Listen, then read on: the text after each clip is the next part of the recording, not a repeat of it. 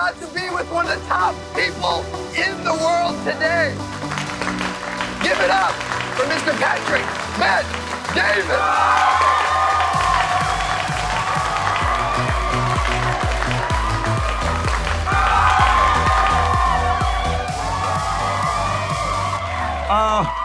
Few things before we get started. I got a couple tips for you guys.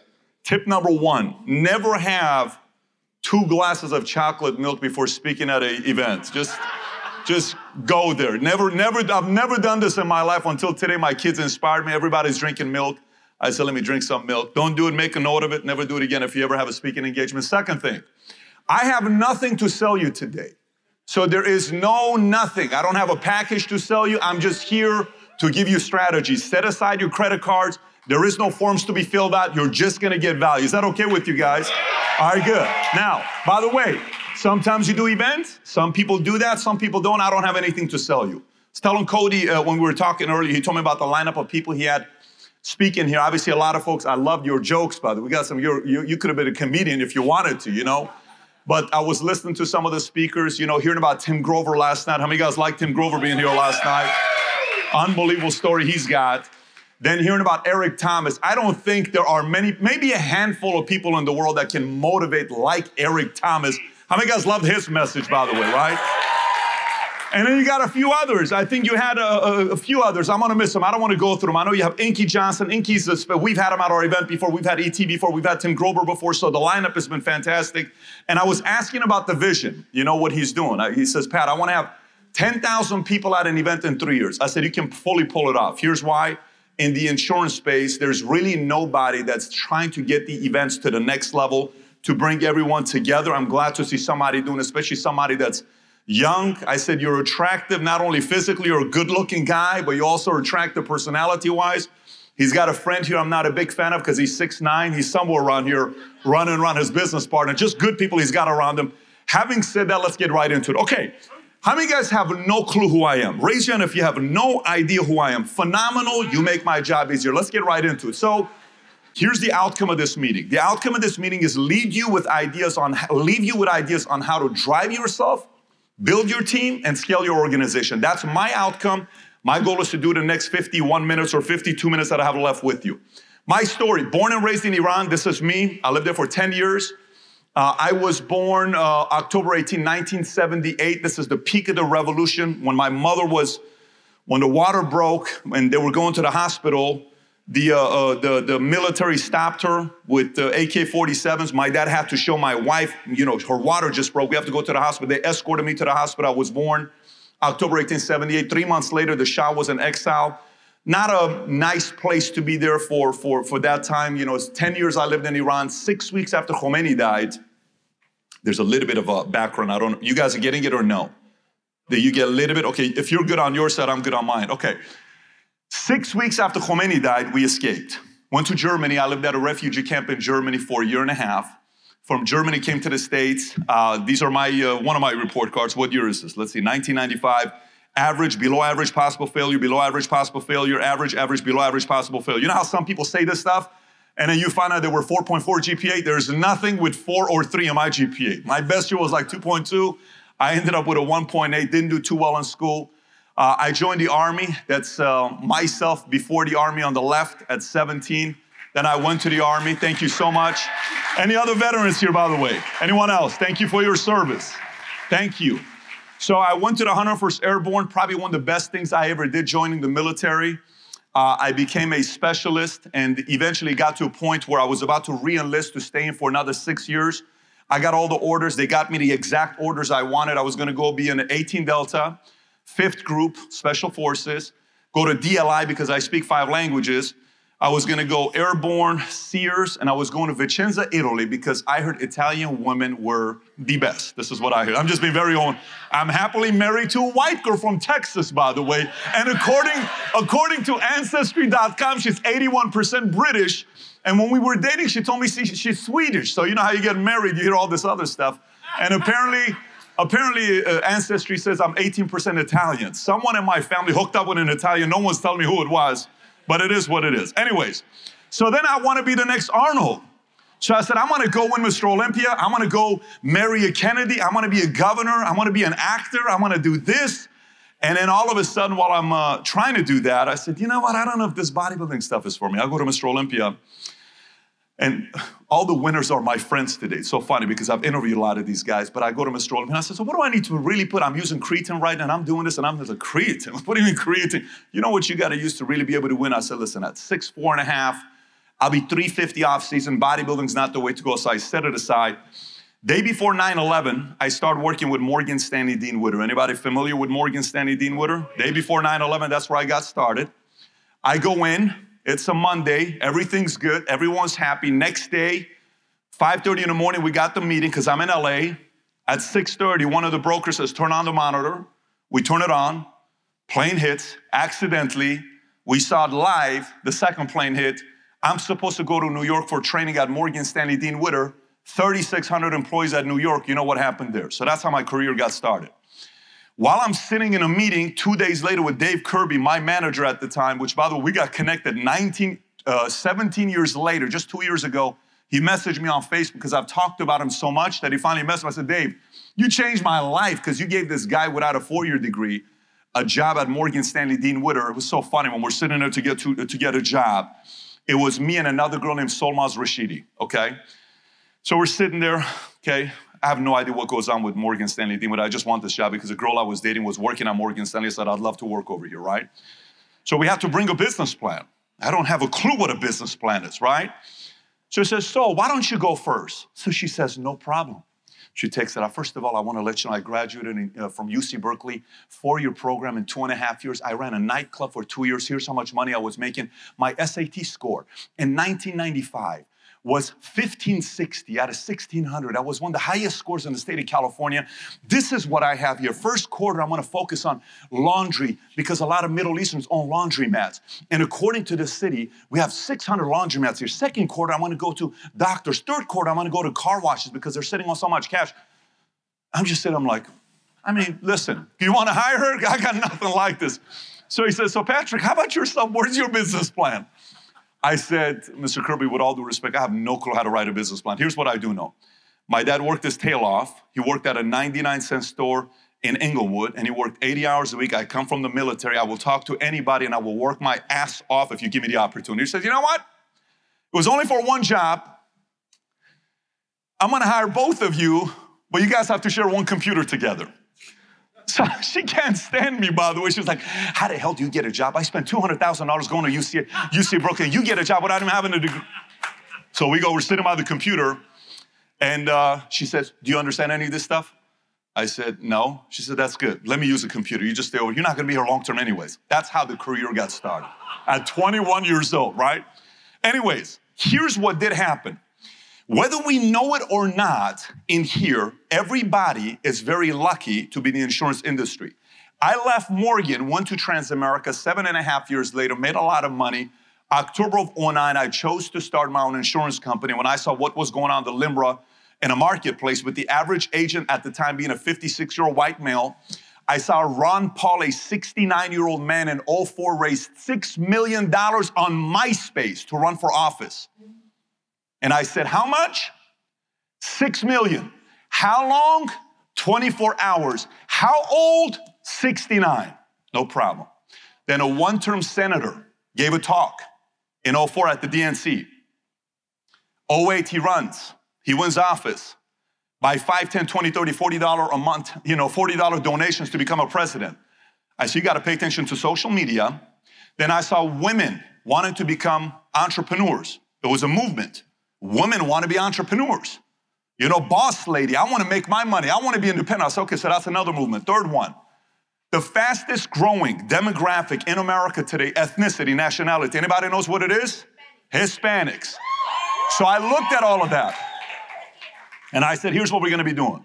I wrote a book called The Next Perfect Storm. Don't buy it. It's not like, I'm not selling you a book. I wrote it 10 years ago. If you buy it, it's like 99 cents. But if you want to see what I wrote about exactly what I told you. So you pretty much got the premise. Don't buy the book. So watch everybody goes, buys the book, it becomes a bestseller. Don't buy the book. I'm not selling it to you. This isn't no reverse psychology BS type of stuff. So watch what happens here. That's when you know you're really good in sales, right? You confuse everybody. So I start the insurance company, and our focus becomes very simple. Social media, women, Latinos leading with Hispanics, and younger audience. Today, we have, I don't know, a little over 15,000 agents nationwide. We have 150 offices. I'm hosting an event in a couple weeks at MGM Grand Arena. We'll have over 12,000 people there. Nicky Jam is performing. Mario Lopez is our host. I think Sebastian Maniscalco is performing. Frederick De Silva, Mike Tyson. I'll stop right there. We got an event that's coming. It's like a $7 million event that we're putting together at MGM Grand Arena. 2 years ago, we did one of our events with President Bush, Kobe Bryant. Maybe you guys saw that Kobe Bryant interview where him and Shaq went at it. That's kind of some of this. So that's what we did with insurance. So now, many of you are here. Some of you are part of an FMO. Some of you are producers. Some of you are part of an IMO. Some of you guys work for the carrier.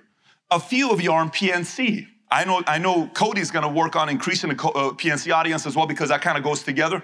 Some of you are on the health insurance side. But regardless of it all, we all made the right choice. This is me at Morgan Stanley Dean Witter. Do you remember that soul lady I was telling you about? Look at that smile behind her, bro. That's her. She's right there. She smiled, and I got that picture, and none of us are with Morgan Stanley Dean Witter today, by the way, just so you know that, right? Obviously. So now the industry. Insurance, life, and health is the fifth largest industry in the world, and we are all part of it. $8.45 trillion industry. Number two. Financial industry is the largest industry in the world, $22.5 trillion industry. What does that tell all of us? We are in the right industry, and we made the right choice. Who's happy about that, by the way? Yes or no? All right, so now, that's only one part of it. You got a lot of other things you got to figure out, but the point is, if you want to make money, you can make a lot of money in this industry. You want the cars, you want the toys, you want the travel, you want the private school, you want whatever it is that drives you. I like baseball cards. People think I'm crazy because I buy, you know, $2, $3, $4, $5 million cards. I'm in negotiation right now to buy a Mickey Mantle card for $22 million. I like cards. You can make a lot of money in this business, right? But you got to figure out a way how you can get that money. So there's a few things we got to go through. Number one, I've been an employee before, a bad one, a good one, then an okay one. I've been a salesperson before. I was bad. I became good. Then I became great. Maybe one of the best in America, by the way. I was a sales leader, a bad one, then a good one, probably one of the better ones we have in America today. And I'm not being cocky with you. I know my peers. We know how to drive salespeople very well. Then I became a business owner. I was terrible at it. I learned how to become a better business owner. Then I was a pretty good one. Then I started raising money. Then the rest is history. Then I've been a CEO, founder. I was not the best CEO. I had no idea what it was to be a CEO. I invested a lot of money. I went to many events. I've spent God knows how much money to be around other CEOs, to learn how to become a better CEO. Eventually, I became a decent CEO. I'm still decent. I'm not at a point that I would say I'm a great CEO. I think I'm a good CEO today. I got some work to do. I've been through all these phases. Some of you, I don't know what phase you're at right now. You know what phase you're at. Now, do all of you have your own unique dream that, you know, you think about and you dream about? Yes or no? Raise your hand if you know your dreams. How many of you guys believe it? Watch this, by the way. Not all of you guys raise your hand quickly. You'll see why that's an issue in a minute here. I said, how many of you guys have your own dreams? Man right here, I can't see you because the light's on my face. What's your name? Stark. Stark? Yes, sir. What a sick name, by the way. That's not your last name. That's your first name. It's my last name. Oh, so what's your, tell me it's not Anthony. No, it's Justin. Was it? Justin. Justin Stark. Isn't that like a Hollywood name? Yeah. Starring. Justin Stark, right? What a name, buddy. You should be like 100% closing ratio with that name, right? All right, so I asked you about your dreams. Not everyone's hands went up that quickly. Some of you guys were like, yeah, okay, I hope he doesn't call on me. I'm not going to raise my hand. And what if he does call on me? I don't really know my dream. Who cares about the dreams anyways? You're going to find out why that's so important here in a minute. And not in the typical hokey way you hear, by the way. It's a slightly different way. Everybody here, including myself, has to make a decision what position you want to take. Do you want to be the entrepreneur all the way at the top? Do you want to be the intrapreneur? By the way, you guys know the $900 billion man just became official. Anybody knows who he is? Ballmer. You guys know he's not an entrepreneur. He's an intrapreneur. He worked for an entrepreneur, but he's still worth $100 billion, which means this whole movement about entrepreneurship, you don't have to be an entrepreneur to make a lot of money. I know people who are employees, never became an entrepreneur, who are billionaires, and I know people who are entrepreneurs barely making 50 grand a year. So you just have to pick your route to get into your dream. So entrepreneur, intrapreneur, maybe you're a supporting cast. I met one of Cody's supporting cast. I'm sorry, I don't remember her name. She was crushing it, going back and forth. She's from Missouri, 4 hours away from Fort Leonard Wood. Her husband's a veterinarian. They met out of university, happily married. She had a nice ring on, wouldn't stop bragging about her husband. That's a support team. Cody can't pull this off without the support team. That may be her role. Maybe you're a solopreneur. By yourself, you're trying to make some money. I'm not really a big fan of that, but if that's what you wanted to go for. Maybe you want to be an influencer. That wasn't for me. I don't want to be like an Instagram, here, let me post my six pack and here's the vitamin I'm taking, give me $500. That just wasn't me, but there's a model for it as well. Now, many will say, but Pat, you are an influencer. You got like a few million subscribers, a few billion views online. What do you mean you're not an influencer? That is a byproduct. That wasn't my ultimate goal. That just kind of happened by me winning in business. Then it's sales. You may want to be one of the best salespeople. You may want to be a CEO or founder or inventor. Then there's the other way. How are you going to make your money? Is your money marriage? It's the fastest way to be a millionaire. Marry one, right? That's the fastest way to be a billionaire. Marry one, right? You're automatically a billionaire, unless if he asks for a prenuptial agreement, which that's a very smart man or a woman if they do. But if they don't, you are a billionaire. Maybe it's equity. Okay, I want to get some equity in a company, and if they exit, I want to have myself. Maybe it's build to sell. You're building a company to eventually sell. Maybe it's buying and holding domains. You know how many people sell domains? I know a guy sells domains, makes $250 million a year selling domains. That's all he does, selling domains, okay? Maybe it's long-term planning, traditional. Maybe it's lottery. Maybe it's being an influencer, proprietary product, invest. You're going to sue somebody. And you're going to make some money. There's a lot of people that sit around wanting to sue the right person to make some money, right? You own land, design, inheritance, family. Many of those are by luck. I kind of want to control how I'm going to make my money. By the way, do you guys see how much money was made during the pandemic? Anybody see how much money was made during the pandemic? Do you guys see how much criticism these people, how these billionaires became rich and all this other stuff? I'm going to tell you why that happened all the way at the end of it. But you got to figure out for yourself where you are in this. Where you are with the topic prior to this, like who you want to be, how you want to make your money. Now, having said that, let's go. There's a couple of things we need to talk about that's going on in America today. Cody said, Patrick, you know what I wonder about your style is when you speak, it's like you are comfortable being controversial and you touch certain topics, but you don't offend people, but you still touch the controversial topics. Well, I have to touch a controversial topic today, so let's talk about it. There's a lady named Jane Elliott. Anybody knows this story? Who knows who Jane Elliott is? Handful of you. I love it. Let's get controversial. Jane Elliott, a day after Martin Luther King is assassinated, does an exercise with her third graders because she's a teacher. So one day, she brings in her classmates and she says, I just want everybody to know in this classroom here, if your eyes are blue, blue-eyed people by study are known to be better, smarter, stronger, and they have more privileges than brown-eyed people. And she says this to these third graders. By the way, if she did that today, she'd be in jail for 20 years, okay? Okay. So the kids are like, really?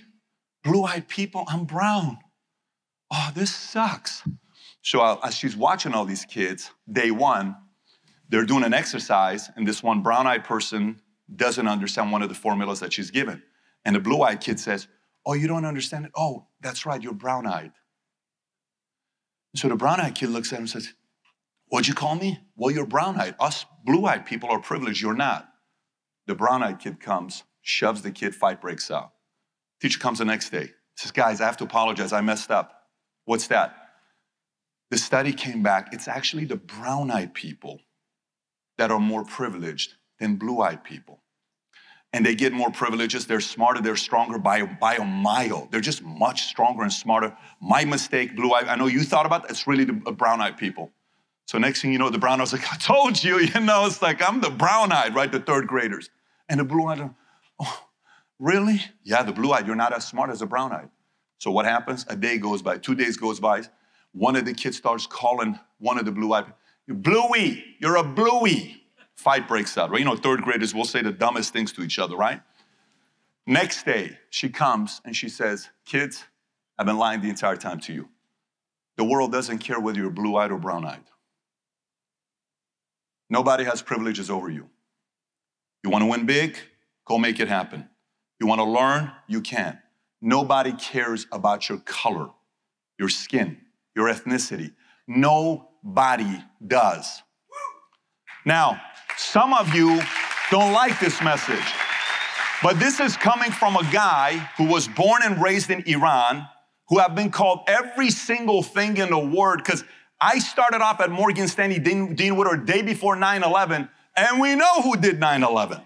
It's from where I'm from. I remember one time I was speaking in Denver, Colorado. The speaker, his name was Jack. It's 06. I've never been introduced this way before. He says, and the next speaker we're bringing up, one of the fastest growing agents in all of America. He's doing stuff we've never seen before. His former occupation is a pilot. He knows how to fly planes. He just doesn't know how to land planes. Help me bring up Patrick Bet-David. Did you get it or no?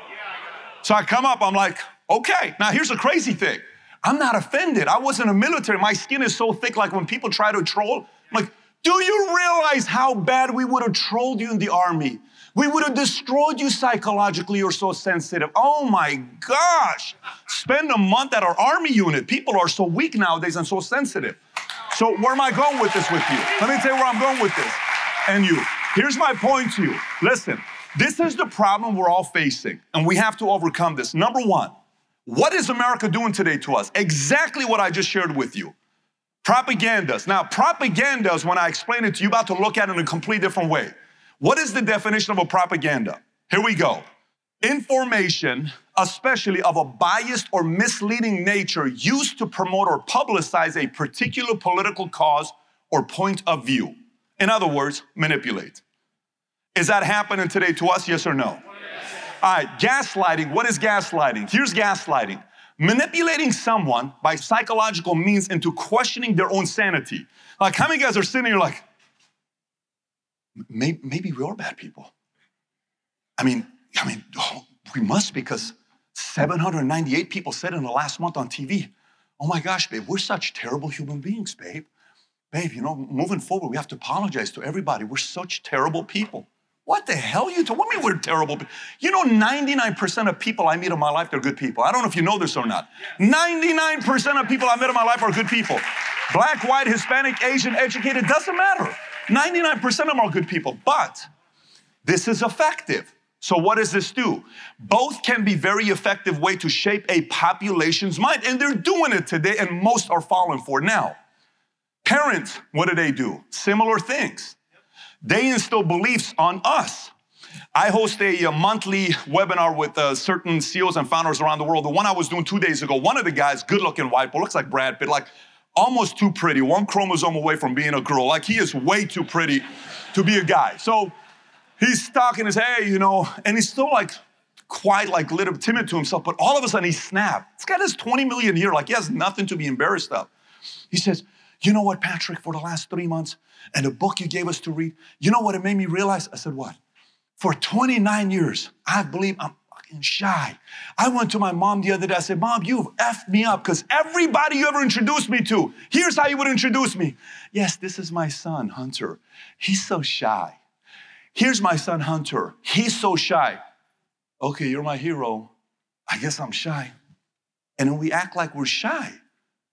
I said, he's so shy, right?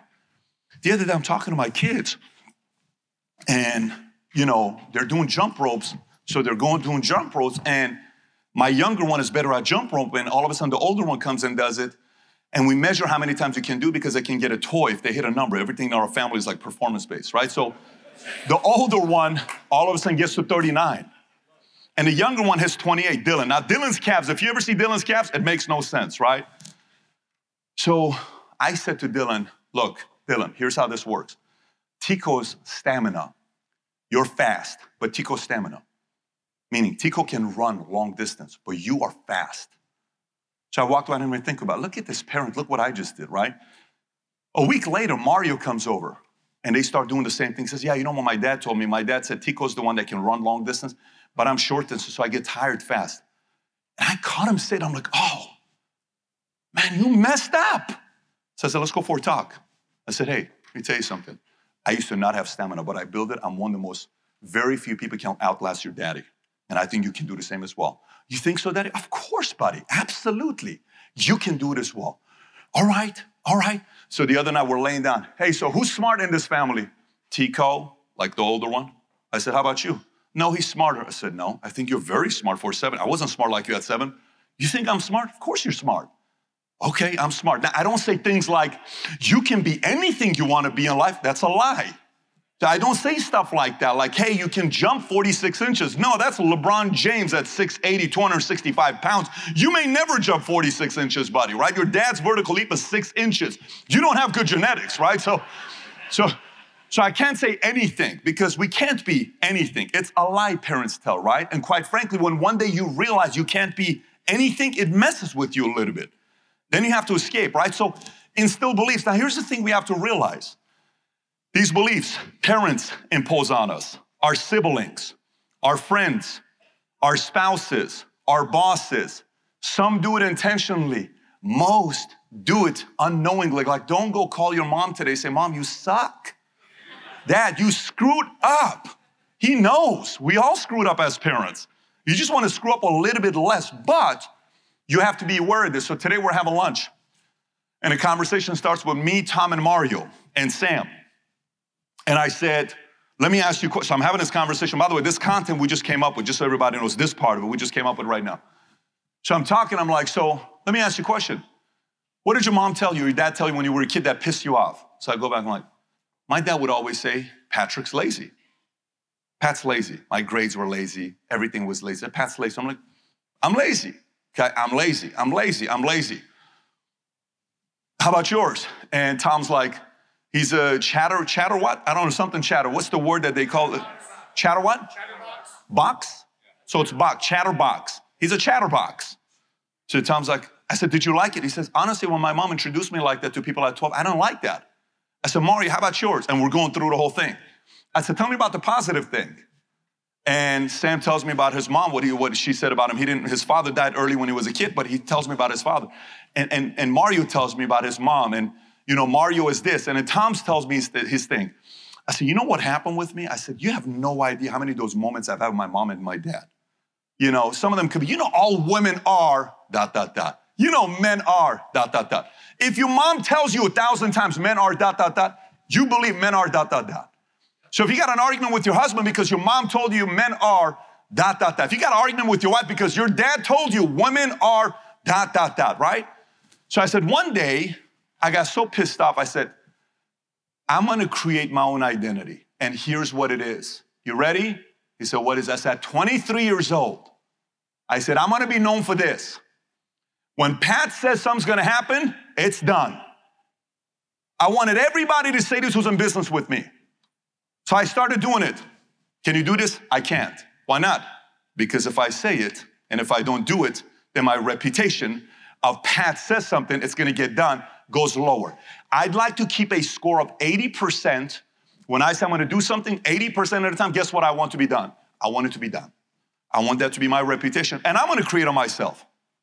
So Tom, what'd you do yourself? Tom's like, at 33 years old, I created my own reputation. What was it?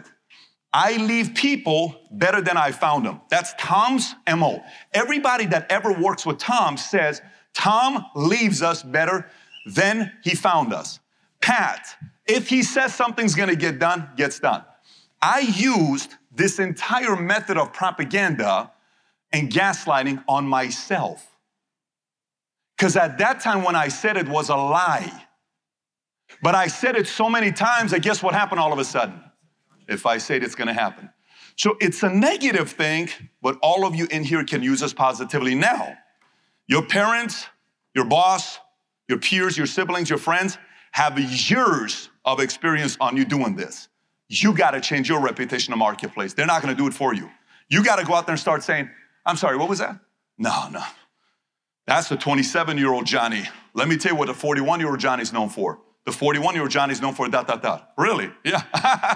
I'm not laughing. Did you see me laughing? No, I'm not laughing. I'm dead serious.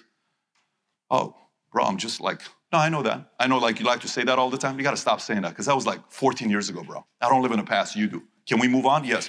All right, okay, cool. You guys got to stand up for yourself a little bit when people do this to you. Now, let me continue. So now, someday you have to determine your own identity and beliefs. You gotta dictate it. You leave this place.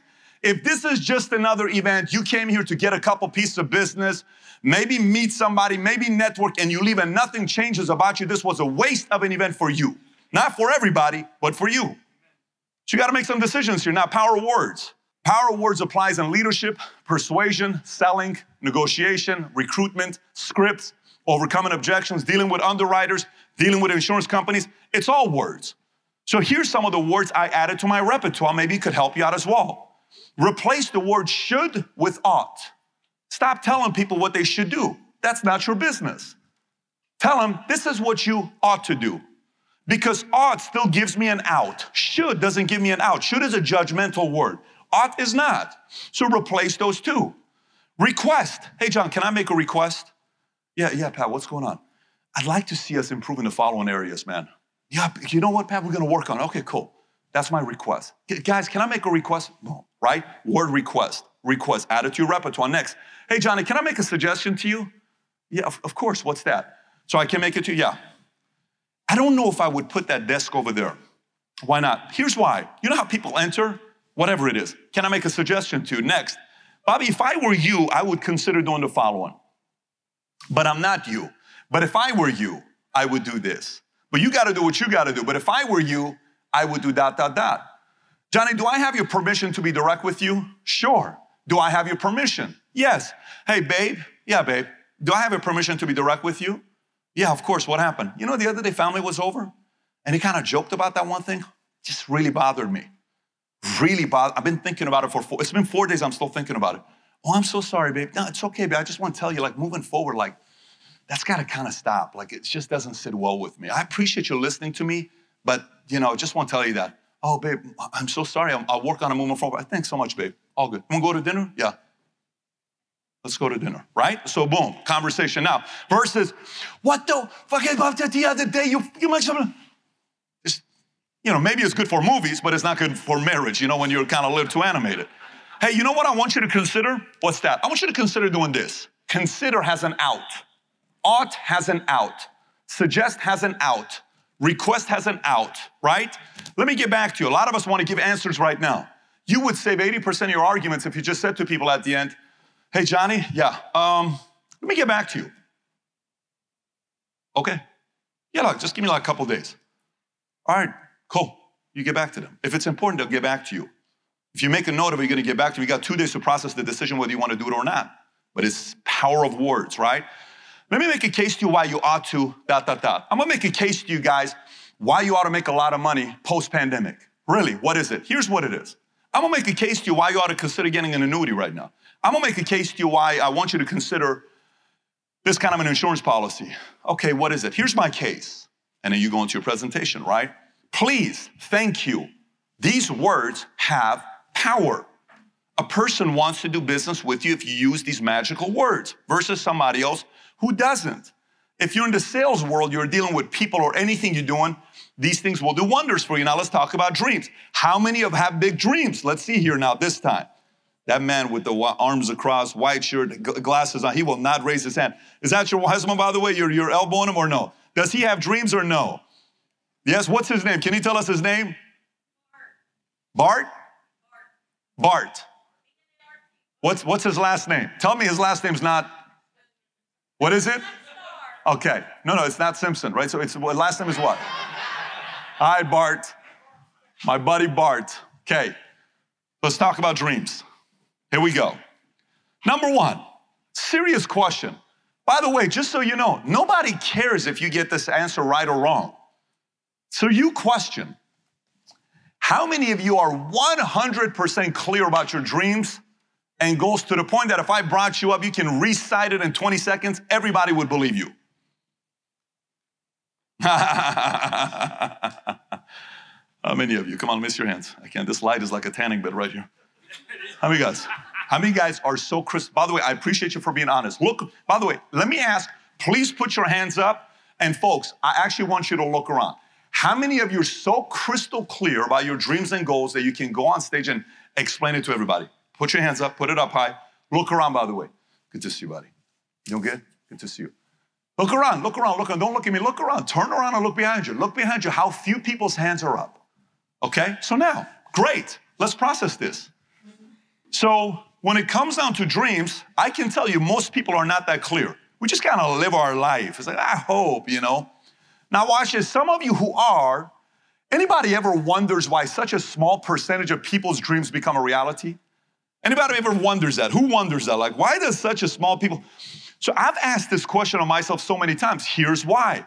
Because we don't ask the second, third, or the fourth question. So what's the second question? Here's the second question. Your dreams, that life you want to live. How demanding is that life? How demanding is that dream of yours? What does it require for you to do? Is it a one-year run? Is it a three-year run? Is it a 5, 10, 15, 20-year run? What is it? How demanding is it? We don't ask that question, but some of us do. But the third one is where people quit and nobody knows. No one knows why people's dreams don't become a reality until the third question. You ready for the third question? Are you willing to meet that demand? You know, there comes a time in your life where you're kind of like, Devin Booker, they ask him, they say, so how was it being in high school? He says, honestly, I never partied. I don't know how it was to party. He says, I practiced in the morning. I went to school. After school, I had double practice. Then I had another league. By the time I came home, I was done with I was so tired. My friends wanted me to go out. I never had time to go out. So and then we see him in the finals, dropping 40-something points, about to win the finals. And people wonder, oh, he must be talented. No, no. He was willing to meet the demand. I wasn't willing to meet the demand in high school. I wasn't. Look at my height. I have an athletic body. I could have played a lot of sports. I wasn't willing to meet the demand. But nobody explained this thing to me. You think I'm going to explain this thing to my kids when we talk to them? Of course they're going to answer this question very soon. They're going to know whether they are or they're not. Well, many of us didn't know, but now you do. So now some of you are like, well, my dreams are pretty big. How demanding is it to have those dreams become a real? Pretty big. Are you willing to meet the demand? You know what I mean? I don't know. I know. Don't get me. Don't. 95% is, I don't know. Believe me, I know. You know what the last one is? Here's the last one. When you close your eyes and you go visualize that dream, does it make you emotional? Do you actually cry about it? Do you sit there and you say, oh my gosh, if this were to ever become a reality, I would melt. I would melt. How many of you guys can think about your dreams and get emotional? How many of you guys can do that? Raise your hand if you can do that. Now watch how many more hands came up. Now I wonder why that happens to you. Now, I wonder why that happens to you. Somebody told me, says, well, Pat, I'm making $400,000 a year. I was a butcher. before. I was a bartender making $65,000 a year. I'm making $400,000. What the hell am I doing working 80 hours a week again? Why would I do that? I said, great question, because dreams are multidimensional, and you've only thought about one dimension. What's that? I just explained this in Aruba. I remember a couple of weeks ago we talked about this. And here's what it is. Most of us, we only think about dreams from what perspective? Whose dreams? Ours. See, it's multidimensional. First way we think about dreams are our dreams. Second way is your spouse's dreams. I asked my wife one time, babe, what are your dreams? Babe, I want to be a poet. Seriously?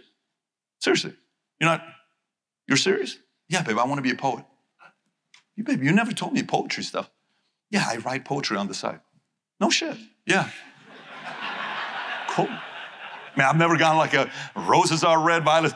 This is why I love Patrick so much. I've never gotten nothing like that. I'm like, oh, cool, you write poetry. I don't know what you write, but great.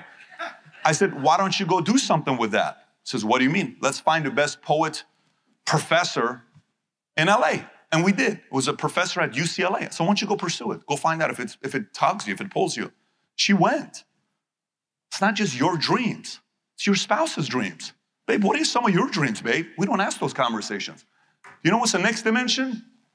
You and your spouse's dreams together. Babe, how about us one day? What do we want to be one day?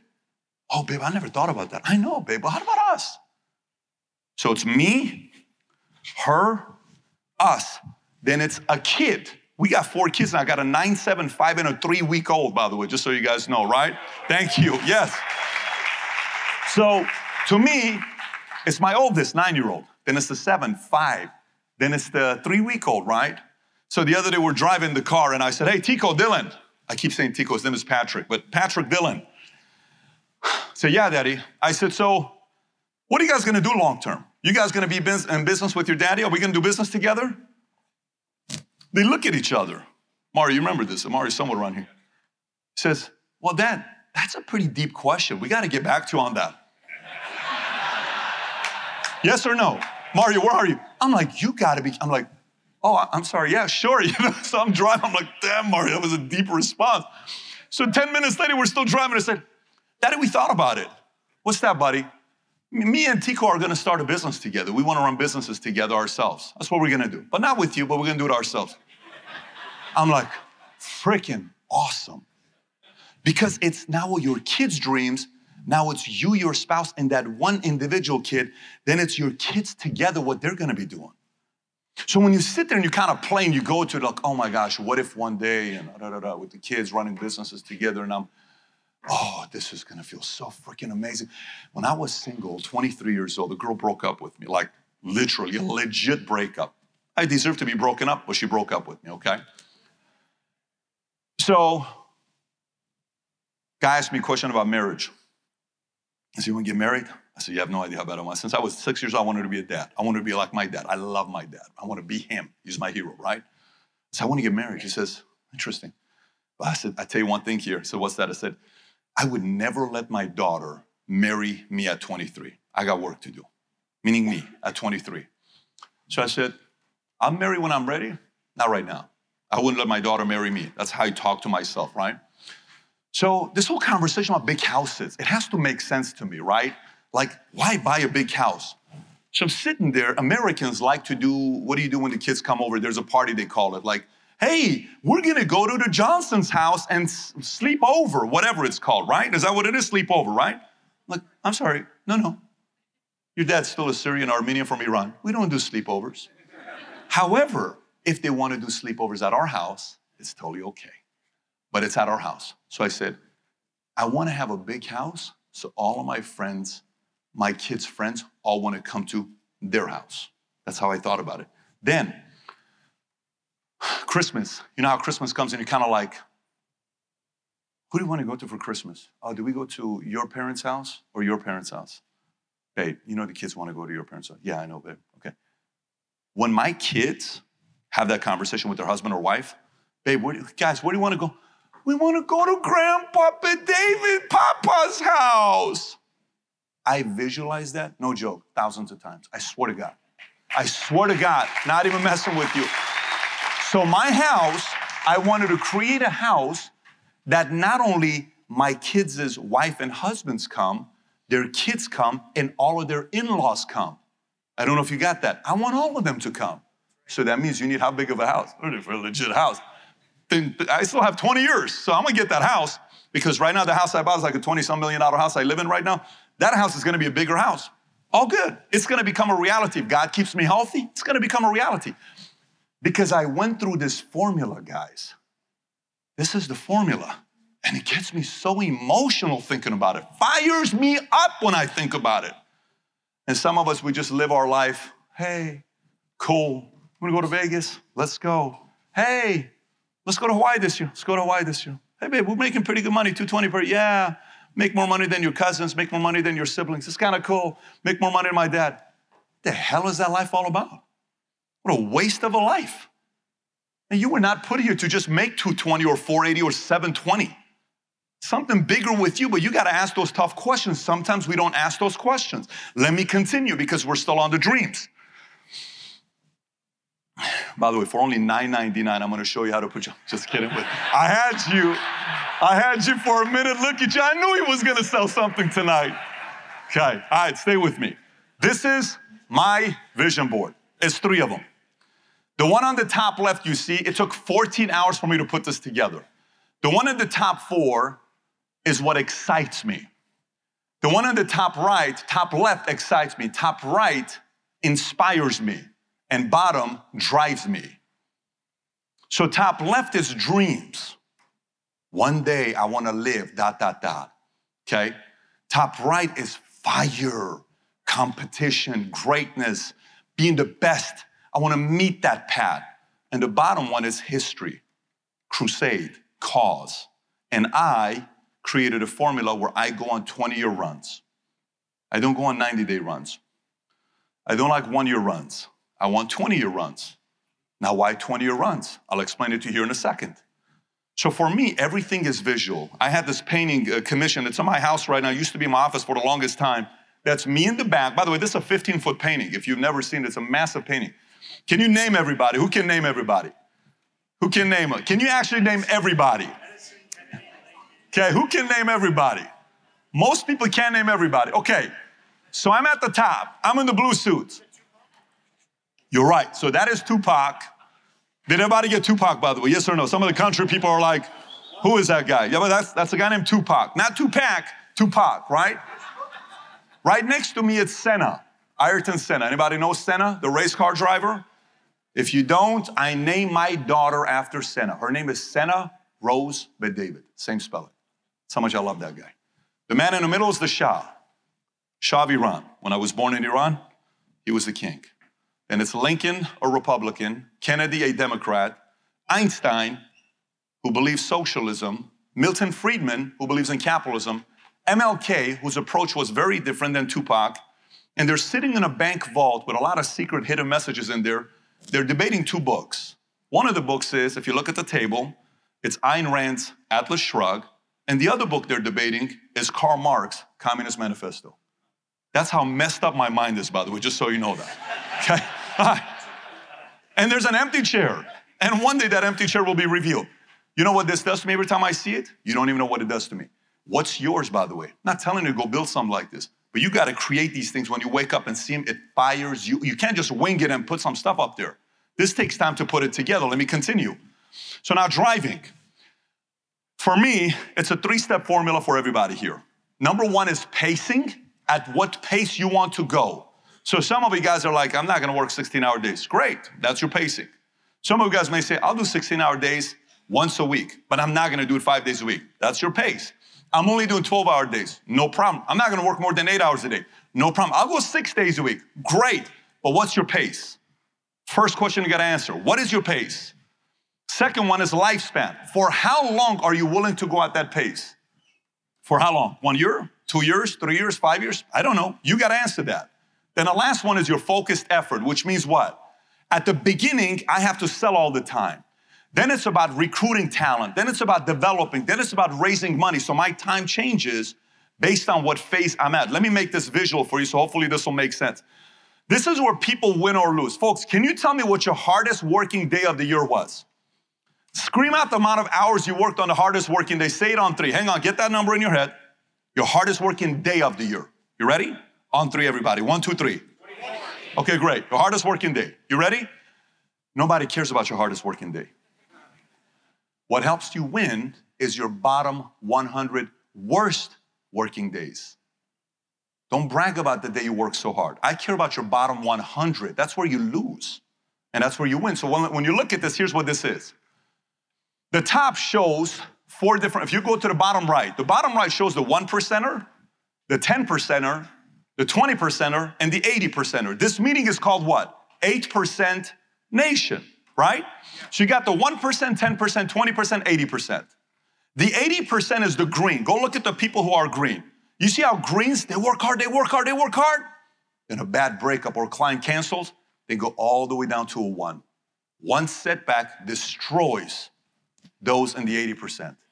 The 20%, they work hard, they work hard. They go all the way down to up to 9.5, meaning they work just as hard as anybody. But once they get a big check of $50,000, they go all the way down to a 4. Do you see that? The 10%, they work hard, work hard, work hard, 9.5. And their worst is 6. They still work hard. And then you got the 1%. Their best is 9.5. Their worst is 8. So you can't compete with those guys. So again, what are the three things? Pacing, then it's what? Span, what's the last one? Focused effort, right?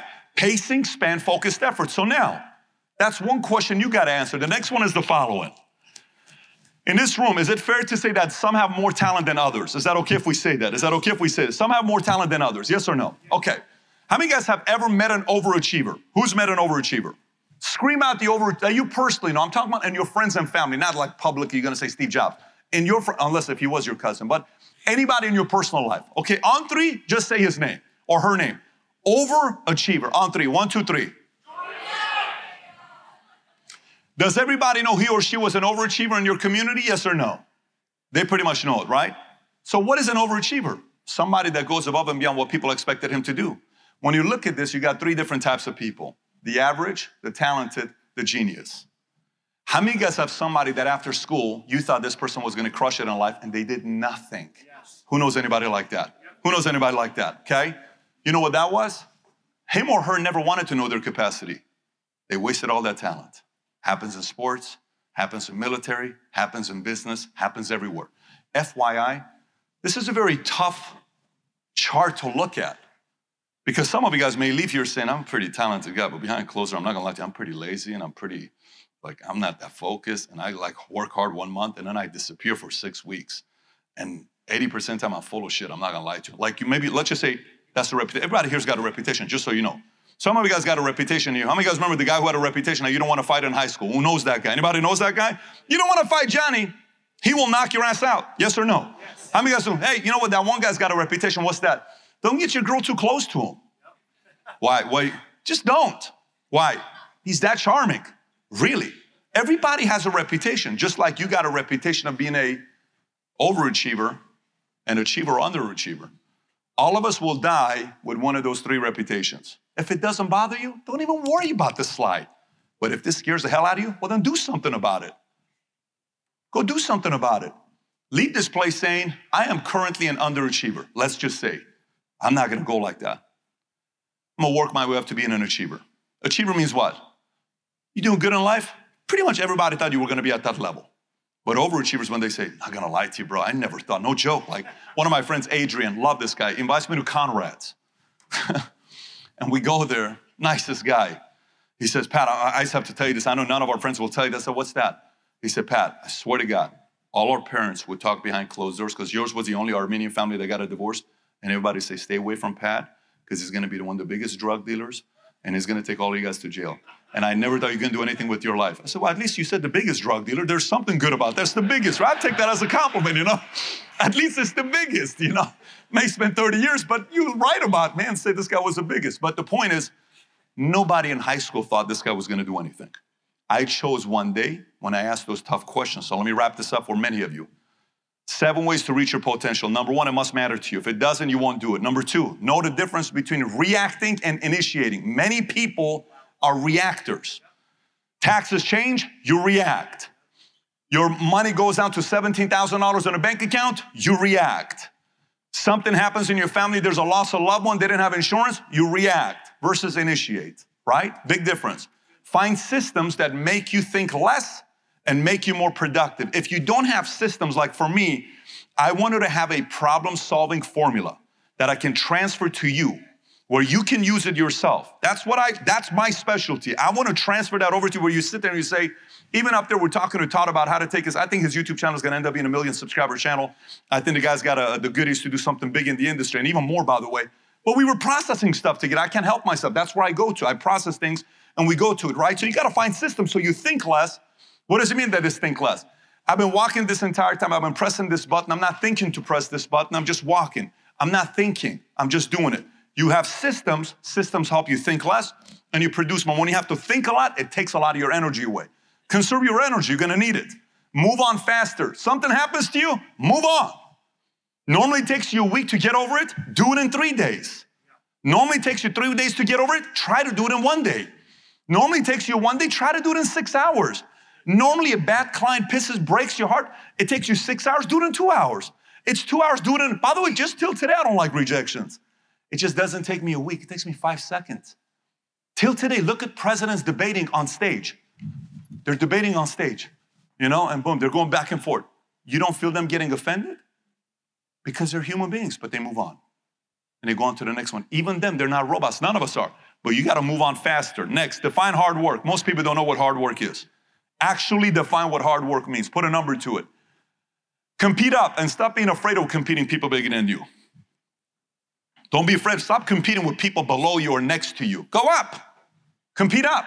Well, at least I'm making more money than my cousin or my brother or my sister. That's nothing. Let's compete up a little bit, right? If you want to go out there and compete in a marketplace. Last couple things before I wrap up. Why should someone work for you or with you? This is a question we rarely ask. Number one, what benefits are you currently offering to others? By the way, this is not just working for you as an employee or a salesperson. This is also working with you as a client. Why should someone, what benefits do I get from somebody working with, for me working with you? What benefits do you offer? Can you actually write those down? You know how many times I've gone through this myself?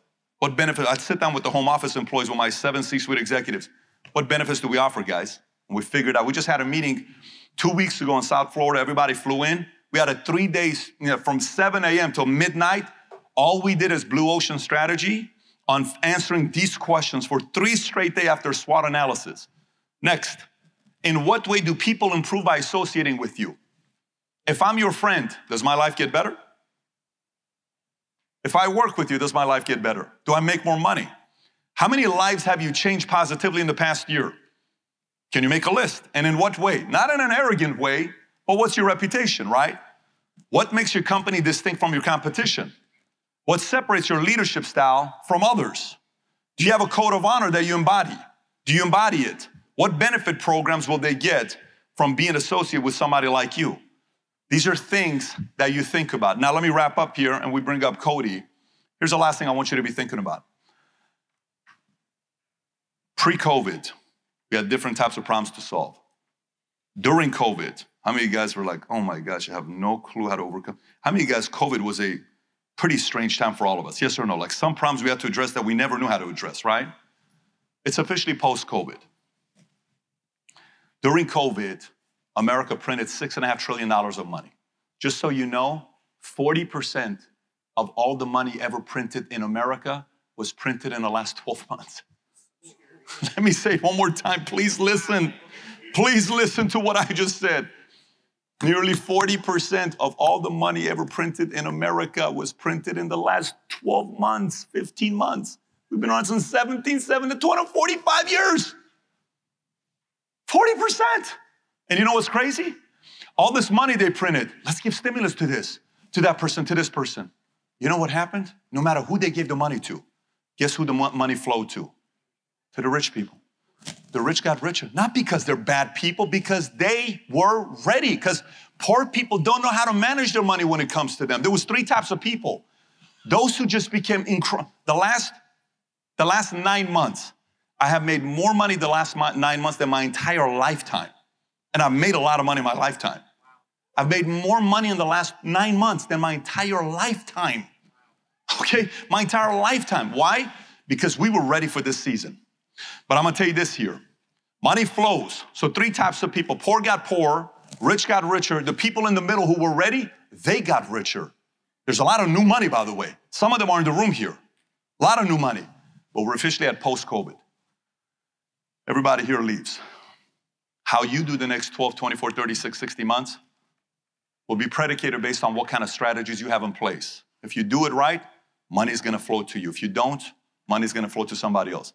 But if you just go winging it, don't expect money to come to you. All I'm gonna say is, if you think money was made the last 5, 10 years, nothing close to the kind of money that's gonna be made the next 10, 20 years, if you go on the right run. Having said that, thank you so much for your time, everybody. Appreciate you.